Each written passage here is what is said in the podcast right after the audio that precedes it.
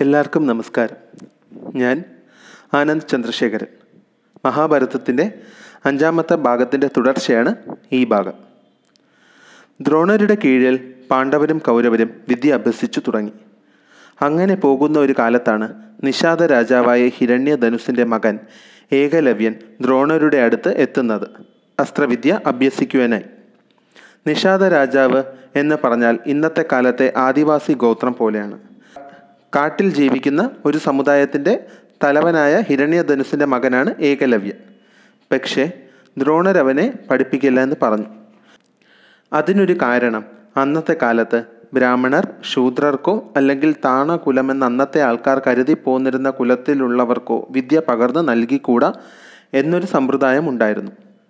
രണ്ടാമത്തെ കാരണം ഏകലവ്യന്റെ പിതാവായ ഹിരണ്യധനുസ് ഹസ്തിനപുരിയുടെ ശത്രുരാജ്യമായ മഗധയുടെ രാജാവായ ജരാസന്ധന്റെ സൈന്യത്തിൽ പ്രവർത്തിക്കുന്ന ഒരാളായിരുന്നു. എങ്ങനെയാണ് ശത്രുരാജ്യത്തിന്റെ സൈന്യത്തിൽ അംഗമായ ഒരാളുടെ മകനെ പഠിപ്പിക്കുക? അവൻ ഇവിടെ നിന്നും വിദ്യ അഭ്യസിച്ച് കേമനായി തിരിച്ച് നമ്മളോട് തന്നെ യുദ്ധത്തിന് വരാനുള്ള സാധ്യതയൊക്കെ മുൻകൂട്ടി കണക്കാക്കിയിട്ടായിരിക്കണം. ദ്രോണർ ഏകലവ്യനെ ശിഷ്യനായി സ്വീകരിക്കാതെ മടക്കി അയച്ചു. പക്ഷേ ഏകലവ്യൻ അതുകൊണ്ടൊന്നും തളർന്നില്ല. അവൻ ദ്രോണരുടെ കാൽപാദം പതിഞ്ഞ ഒരു പിടി മണ്ണെടുക്കുകയും തിരിച്ച് കാട്ടിലേക്ക് പോവുകയും ചെയ്തു. അവൻ കാട്ടിൽ ഒഴിഞ്ഞ ഒരു സ്ഥലം കണ്ടെത്തി. അവിടെ കളിമണ്ണ് കൊണ്ട് ദ്രോണരുടെ ഒരു പ്രതിമയുണ്ടാക്കി. അതിനു മുന്നിൽ നിന്നും അസ്ത്രവിദ്യ സ്വന്തമായി അഭ്യസിക്കുവാൻ തുടങ്ങി. കളിമണ്ണ് കൊണ്ടുണ്ടാക്കിയ ദ്രോണരുടെ പ്രതിമയാണ് ഗുരുവായി സങ്കല്പിച്ചുകൊണ്ട് അവൻ അസ്ത്രവിദ്യ പഠനം ആരംഭിച്ചത്. അങ്ങനെയിരിക്കെ ഒരു ദിവസം പാണ്ഡവരും കൗരവരും കൂടെ വേട്ടയാടുവാനായി കാട്ടിലേക്ക് പോയി. ഈ സംഘത്തിന്റെ കൂടെ ഒരു നായയും കൂടെ പോകാറുണ്ട്. നായ ആദ്യം കുറച്ചു ദൂരം ഓടി വേട്ട മൃഗങ്ങളുണ്ടോ അല്ലെങ്കിൽ മറ്റ് മൃഗങ്ങളുണ്ടോ എന്നൊക്കെ നോക്കി തിരിച്ച് ഈ സംഘത്തിന്റെ അടുത്തെത്തുന്നതാണ് പതിവ്. അന്നും ഈ നായ ആദ്യം തന്നെ സംഘത്തിന് മുന്നിലായി ഓടി. അപ്പോഴാണ് നായ കാട്ടിൽ തനിച്ചിരുന്ന് അസ്ത്രവിദ്യ പരിശീലിക്കുന്ന ഏകലവ്യനെ കണ്ടത്. നായ ഏകലവ്യനെ നോക്കി കുരയ്ക്കുവാനും ആരംഭിച്ചു. ഈ കുര കാരണം തന്റെ ഏകാഗ്രത നഷ്ടമാവുകയും അസ്ത്രവിദ്യ പരിശീലനം തുടരുവാൻ വിഘ്നം നേരിടുന്നതും കൊണ്ട് ഏകലവ്യൻ ഒന്നിനു പിറകെ ഒന്നായി ഏഴ് അമ്പുകൾ നായയുടെ വായിലേക്ക് തൊടുത്തുവിട്ടു. അമ്പുകൾ നായയെ വേദനിപ്പിക്കുവാൻ പാടില്ല എന്ന വ്യക്തമായ ഉദ്ദേശത്തോടെ തന്നെയാണ് ഏകലവ്യൻ അമ്പെയ്തത് ഏഴ് അമ്പുകളും കൊണ്ട് നായയുടെ വാ നിറയുകയും അതിനെ കുരയ്ക്കുവാൻ സാധിക്കാതെ അത് കഷ്ടപ്പെടുകയും തിരിച്ച് പാണ്ഡവരുടെയും കൗരവരുടെയും സംഘത്തിന്റെ അടുത്തേക്ക് ഓടിയെത്തുകയും ചെയ്തു. നായയെ നിശബ്ദമാക്കണമെന്ന ഉദ്ദേശം മാത്രമേ ഏകലവ്യൻ ഉണ്ടായിരുന്നുള്ളൂ. വേറെ ഒരു രീതിയിലും നായയെ വേദനിപ്പിക്കുവാനോ ഉപദ്രവിക്കുവാനോ ഏകലവ്യൻ ഉദ്ദേശിച്ചിരുന്നില്ല. നായയുടെ അവസ്ഥ കണ്ട് എല്ലാവരും അത്ഭുതപ്പെട്ടു. നായയുടെ വായിൽ നിന്നും ഒരു തുള്ളി ചോര പോലും പൊടിയാതെ അതിന്റെ വായിലേക്ക് ഇങ്ങനെ ഏഴ് അമ്പുകൾ തൊടുത്തുവിട്ട ആ വീരൻ ആരാണെന്ന് അവർ അമ്പരന്നു. അവർ നായ വന്ന ദിക്കിലേക്ക് പോയപ്പോഴാണ് ഏകലവ്യനെ കാണുന്നത്. അവർ തിരിച്ച് ദ്രോണരുടെ ആശ്രമത്തിലും എത്തി. അർജുനന് പക്ഷേ ഏകലവ്യന്റെ ഈ കഴിവിൽ അസൂയയുണ്ടായിരുന്നു. അർജുനന്റെ മനസമാധാനവും നഷ്ടപ്പെട്ടു. കാരണം അവനോട് ഗുരുവായ ദ്രോണർ പറഞ്ഞേക്കുന്നത് അസ്ത്രവിദ്യയിൽ ഏറ്റവും വില്ലാളി വീരനാവുന്നത് അർജുനനായിരിക്കും. വേറെ ആരും അർജുനന് ഒപ്പമെത്താൻ കഴിയില്ല എന്നൊക്കെയാണ്. പക്ഷേ ഈ കാട്ടിൽ ജീവിക്കുന്ന ഒരു കുട്ടിയുടെ കഴിവ് കണ്ട് അർജുനന് സമാധാനം നഷ്ടപ്പെട്ടു. ഇവൻ എന്തെങ്കിലും തന്റെ കീർത്തിക്ക് തടസ്സമാകുമോ എന്ന് അർജുനൻ ആശങ്കപ്പെട്ടു.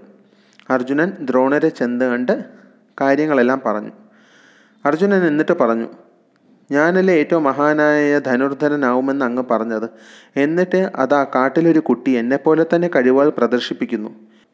ഇതെനിക്ക് കണ്ടു നിൽക്കുവാൻ സാധിക്കുന്നില്ല. അങ്ങ് എനിക്ക് തന്ന വാക്ക് അങ്ങ് പാലിക്കണം എന്ന് അർജുനൻ ദ്രോണരോട് പറഞ്ഞു. ദ്രോണർ ആലോചിച്ചു പണ്ടെപ്പോഴോ എന്റെ അടുത്തേക്ക് വിദ്യ അഭ്യസിക്കാൻ വന്നവനായിരുന്നു ഈ ബാലൻ. അവനെ അന്ന് മടക്കി അയക്കുകയും ചെയ്തു. പക്ഷേ അവൻ ഇപ്പോഴും പഠനം നടത്തുന്നതെന്ന് ദ്രോണർക്ക് വിശ്വസിക്കാൻ കഴിഞ്ഞില്ല. ദ്രോണരും അർജുനനും കൂടെ കാട്ടിലേക്ക് പോയി. അവിടെ ദ്രോണർക്ക് കാണുവാൻ കഴിഞ്ഞത് തന്റെ തന്നെ കളിമൺ പ്രതിമയ്ക്ക് മുന്നിൽ നിന്നുകൊണ്ട് അസ്ത്രവിദ്യ അഭ്യസിക്കുന്ന ഏകലവ്യനെയാണ്. ദ്രോണർക്ക് അർജുനനോട് ഒരു പ്രത്യേക സ്നേഹമുണ്ടായിരുന്നു. തന്റെ എല്ലാ ശിഷ്യന്മാരിലും ദ്രോണർക്ക് ഏറ്റവും പ്രിയം അർജുനനോടായിരുന്നു. തന്റെ പ്രിയ ശിഷ്യന്റെ കഴിവിനൊത്ത് മറ്റൊരാൾ ഭൂമിയിൽ ഉണ്ടാകുവാൻ പാടില്ലെന്ന സ്വാർത്ഥ താല്പര്യത്തോടെ ദ്രോണർ ഏകലവ്യനോടായി പറഞ്ഞു നീ എന്നെ നിന്റെ ഗുരുവായി സ്വീകരിച്ചിട്ടാണല്ലോ അസ്ത്രവിദ്യ പരിശീലിക്കുന്നത്. എനിക്ക് നീ ഗുരുദക്ഷിണയൊന്നും നൽകിയിട്ടില്ലല്ലോ. ഗുരുദക്ഷിണ നൽകാതെ വിദ്യ അഭ്യസിച്ചാൽ അതൊരിക്കലും പൂർണമാകില്ല. എന്നെ ഗുരുവായിട്ടാണ് നീ കണക്കാക്കുന്നതെങ്കിൽ ഞാൻ ആവശ്യപ്പെടുന്നതെന്തോ അത് ഗുരുദക്ഷിണയായി നീ നൽകണം. അത് കേട്ട് ഏകലവ്യൻ പറഞ്ഞു ഞാൻ കാട്ടിൽ ജീവിക്കുന്ന ഒരു പാവപ്പെട്ട ബാലനാണ്. അങ്ങ് എന്താണ് ആവശ്യപ്പെടുവാൻ പോകുന്നത് എന്നെനിക്കറിയില്ല. എന്നാലും എന്നാൽ കഴിയുന്നതാണെങ്കിൽ അത് ഞാൻ അങ്ങേക്ക് തീർച്ചയായും നൽകിയിരിക്കും. അപ്പോൾ ദ്രോണർ അർജുനൻ മാത്രമായിരിക്കുന്ന തന്റെ ശിഷ്യന്മാരിൽ വെച്ച് അസ്ത്രവിദ്യയിൽ ഏറ്റവും കേമനെന്ന സ്വാർത്ഥ താല്പര്യം കൊണ്ടോ അല്ലെങ്കിൽ അർജുനനോടുള്ള അളവിൽ കവിഞ്ഞ വാത്സല്യം കൊണ്ടോ? എന്തുകൊണ്ടോ ഏകലവ്യനോട് ആവശ്യപ്പെട്ടത് അവന്റെ വലത് കൈയിലെ തള്ളവിരലാണ് ഒരു അസ്ത്രവിദ്യ ചെയ്യുന്നവന് വലത്തെ കൈയിലെ തള്ളവിരൽ ഏറ്റവും വേണ്ടപ്പെട്ടത് തന്നെയാണ്. ഇടത്തെ കൈകൊണ്ട് വില്ലു പിടിച്ച് വലത്തെ കൈ ഉപയോഗിച്ച് അമ്പെടുക്കുകയും തള്ളവിരലിന്റെ സഹായത്തോടെ ഉന്നം പിടിച്ച് അമ്പെയ്യുകയുമാണ് സാധാരണയായി ചെയ്യാറുള്ളത്. അപ്പോൾ തള്ളവിരൽ നഷ്ടപ്പെട്ടാൽ പിന്നെ ഒരിക്കലും ഒരു അമ്പെയ്ത്തുകാരന് പണ്ടത്തെ പോലെ അത്ര വേഗതയിലോ അത്ര കൃത്യമായോ അമ്പെയ്യുവാൻ സാധിക്കുകയില്ല. ഇത് അറിയാവുന്നത് കൊണ്ട് തന്നെയാണ് ദ്രോണർ ഏകലവ്യന്റെ വലത്തെ കൈയിലെ തള്ളവിരൽ തന്നെ ഗുരുദക്ഷിണയായി ചോദിച്ചത്. തള്ളവിരൽ നഷ്ടമായാൽ പിന്നീട് ഒരിക്കലും ഏകലവ്യന് സ്വന്തം പ്രിയശിഷ്യനായ അർജുനനോടൊപ്പം എത്താനാകില്ല എന്ന് ദ്രോണർക്ക് പൂർണ ബോധ്യമുണ്ടായിരുന്നു. എന്തായാലും ഇത്ര ക്രൂരമായൊരു ഗുരുദക്ഷിണയാണ് ദ്രോണർ ആവശ്യപ്പെട്ടത്. ഏകലവ്യൻ പൂർണ സന്തോഷത്തോടെ ഒരു എതിർപ്പും പ്രകടിപ്പിക്കാതെ തന്റെ വലത് കൈയിലെ തള്ളവിരൽ മുറിച്ച് ഗുരുദക്ഷിണയായി ദ്രോണർക്ക് സമർപ്പിച്ചു. ഗുരുഭക്തിയുടെ പേരിൽ നിന്റെ നാമമെന്നും ലോകമെന്നും അറിയപ്പെടുമെന്ന് ഏകലവ്യനെ ദ്രോണർ ആശീർവദിക്കുകയും ചെയ്തു. എന്നിട്ട് ദ്രോണരും അർജുനനും തിരിച്ചു മടങ്ങുകയും ചെയ്തു. മഹാഭാരത കഥ പറയുമ്പോൾ ഇങ്ങനെ പല പല സന്ദർഭങ്ങൾ വരും. അവിടെ ധർമ്മം അധർമ്മം ഒക്കെ വിലയിരുത്തുവാൻ വളരെ പാടാണ്. നിർവചിക്കുവാൻ കഴിയാത്ത ഒന്നായി മാറുന്നു ധർമാധർമ്മങ്ങൾ. കേൾവിക്കാരുടെ കാഴ്ചപ്പാടുകൾക്കനുസൃതമായി അവരുടെ ധർമാധർമ്മങ്ങൾ മാറിമറിഞ്ഞേക്കാം. ഒരു വ്യക്തിയുടെ ധർമ്മം മറ്റൊരാൾക്ക് അധർമ്മമായി തോന്നിയേക്കാം. ഒരു വ്യക്തിയുടെ ശരി മറ്റൊരാൾക്ക് തെറ്റായി തോന്നിയേക്കാം. ഇവിടെയാണ് മഹാഭാരതത്തിന്റെ ശ്രേഷ്ഠത. ഈ ഗ്രന്ഥം അതിസങ്കീർണമായ അവസ്ഥകളിലൂടെ മനുഷ്യരെ കൂട്ടിക്കൊണ്ടു പോകുന്നു. ഓരോരുത്തർക്കും സ്വന്തം യുക്തിക്ക് അനുസൃതമായി ധർമാധർമ്മങ്ങളെ വിലയിരുത്താം. ആത്യന്തികമായി എല്ലാ ധർമാധർമ്മങ്ങളും വന്നു നിൽക്കുന്നത് അവനവനിൽ തന്നെയായിരിക്കും. എന്തായാലും വലത്തെ കൈയിലെ തള്ളവിരൽ നഷ്ടമായ ഏകലവ്യന് പിന്നീട് ഒരിക്കലും അസ്ത്രവിദ്യയിൽ അത്ര കേമനാകുവാൻ സാധിച്ചില്ല. അങ്ങനെ തൽക്കാലത്തെങ്കിലും ദ്രോണർക്ക് ഒരു ആശ്വാസം കിട്ടി. തന്റെ പ്രിയ ശിഷ്യനെ പോലൊരു വീരൻ മറ്റാരുമില്ല എന്ന്. അവനെ വെല്ലുവാൻ ഇപ്പോൾ ആരുമില്ല എന്ന് ദ്രോണർ സമാധാനിച്ചു. ദ്രോണർ ഓരോ കുമാരന്മാർക്കും ഓരോ മേഖല തിരഞ്ഞെടുത്ത് നൽകി. കുമാരന്മാരുടെ താല്പര്യവും കഴിവും കണക്കിലെടുത്തുകൊണ്ട്. ദുര്യോധനനും ഭീമസേനനും ഗതായുദ്ധത്തിലാണ് പരിശീലനം നൽകിയത്. രണ്ടു പേരുടെയും പ്രിയ ആയുധം ഗത തന്നെയായിരുന്നു. നകുല സഹദേവന്മാർക്ക് താല്പര്യം വാൾപ്പയറ്റിലായിരുന്നു അവർക്ക് അതിലാണ് കൂടുതൽ പരിശീലനം നൽകിയത്. യുധിഷ്ഠിരനാകട്ടെ കഴിവ് തേരോട്ടത്തിലായിരുന്നു. മറ്റെല്ലാവരെയും പിന്നിലാക്കി അതിവേഗത്തിൽ തേരോട്ടിക്കുവാനുള്ള കഴിവ് യുധിഷ്ഠിരനുണ്ടായിരുന്നു. അർജുനനാകട്ടെ എല്ലാ മേഖലകളിലും കഴിവ് തെളിയിച്ചുവെങ്കിലും അമ്പെയ്ത്തിലാണ് കൂടുതൽ പരിശീലനം ലഭിച്ചത് അവന്റെ അഭിരുചിക്ക് ചേർന്ന രീതിയിൽ. അങ്ങനെയിരിക്കെ ഒരു ദിവസം ദ്രോണർ ഈ കുമാരന്മാരെ ഒന്ന് പരീക്ഷിക്കുവാൻ തീരുമാനിച്ചു. ഒരു മരത്തിന്റെ മുകളിൽ തടി കൊണ്ട് ഒരു പക്ഷിയുടെ ശില്പം സ്ഥാപിക്കുകയും എല്ലാ കുമാരന്മാരെയും അങ്ങോട്ടേക്ക് കൂട്ടിക്കൊണ്ടുപോവുകയും ചെയ്തു.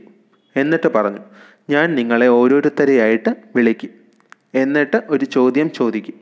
അതിന് ശരിയുത്തരം പറയുന്ന കുമാരന്മാർക്ക് മാത്രമായിരിക്കും അമ്പെയ്യുവാനുള്ള അനുവാദം നൽകുക. അമ്പെയ്ത് ആ പക്ഷിയുടെ ശില്പത്തിന്റെ കണ്ണിൽ തന്നെ കൊള്ളിക്കണം. അതാണ് പരീക്ഷ. ഇത്രയും പറഞ്ഞുകൊണ്ട് ദ്രോണർ ആദ്യം യുധിഷ്ഠിരനെ വിളിച്ചു. എന്നിട്ട് ചോദിച്ചു യുധിഷ്ഠിര നീ ആ പക്ഷിയെ കാണുന്നുണ്ടോ? യുധിഷ്ഠിരൻ പറഞ്ഞു കാണുന്നുണ്ട്. മറ്റെന്തൊക്കെ നീ കാണുന്നുണ്ട്? ദ്രോണർ ചോദിച്ചു. യുധിഷ്ഠിരൻ പറഞ്ഞു ഞാൻ ആ മരത്തിനെയും ഗുരുവിനെയും മറ്റു കുമാരന്മാരെയും എല്ലാവരെയും എല്ലാത്തിനെയും വളരെ വ്യക്തമായി തന്നെ കാണുന്നുണ്ട്. യുധിഷ്ഠിരന്റെ ഉത്തരം കേട്ട് നിരാശനായ ദ്രോണർ പറഞ്ഞു നീ അമ്പെയ്യുവാൻ യോഗ്യനല്ല. മാറി നിൽക്കൂ. അടുത്ത കുമാരൻ വരൂ. അങ്ങനെ ഒന്നിനു പിറകെ ഒന്നായി കുമാരന്മാരെയൊക്കെ വിളിച്ചു. എല്ലാവരോടും ദ്രോണർ ഇതേ ചോദ്യം ചോദിച്ചു. എല്ലാവരും ഏകദേശം യുധിഷ്ഠിരൻ പറഞ്ഞത് പോലത്തെ ഉത്തരങ്ങൾ തന്നെയാണ് തിരിച്ചു പറഞ്ഞത്. അവരെല്ലാവരെയും ദ്രോണർ മാറ്റി നിർത്തുകയും ചെയ്തു. അവസാനം ദ്രോണരുടെ പ്രിയ ശിഷ്യനായ അർജുനന്റെ ഊഴമെത്തി.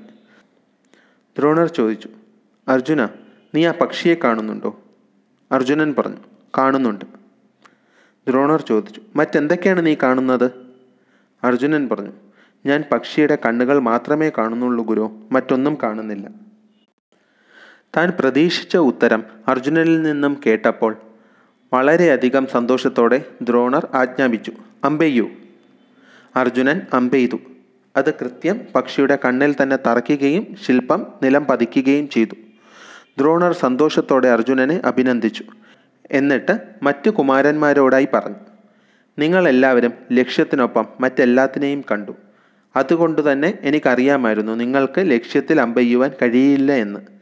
പക്ഷേ അർജുനനാകട്ടെ ലക്ഷ്യം മാത്രമേ കണ്ടുള്ളൂ. അതുകൊണ്ട് തന്നെ കൃത്യമായി ലക്ഷ്യത്തിൽ അമ്പെയ്യുവാനും സാധിച്ചു. ലക്ഷ്യത്തിൽ ശ്രദ്ധിച്ചാൽ മാത്രമേ വിജയിക്കുവാൻ കഴിയൂ. പ്രധാനമായവ ഏതെന്ന് മനസ്സിലാക്കി അതിൽ ശ്രദ്ധ കേന്ദ്രീകരിക്കുവാനും അപ്രധാനമായതിനെ ഒഴിവാക്കുവാനുമാണ് നിങ്ങളെല്ലാവരും പഠിക്കേണ്ടത്. കുറച്ചു നാൾ കഴിഞ്ഞു. ദ്രോണരും പാണ്ഡവരും കൗരവരും ഗംഗയിൽ കുളിക്കുവാനായി പോയി. ആദ്യം നദിയിലേക്ക് ഇറങ്ങിയത് ദ്രോണറായിരുന്നു.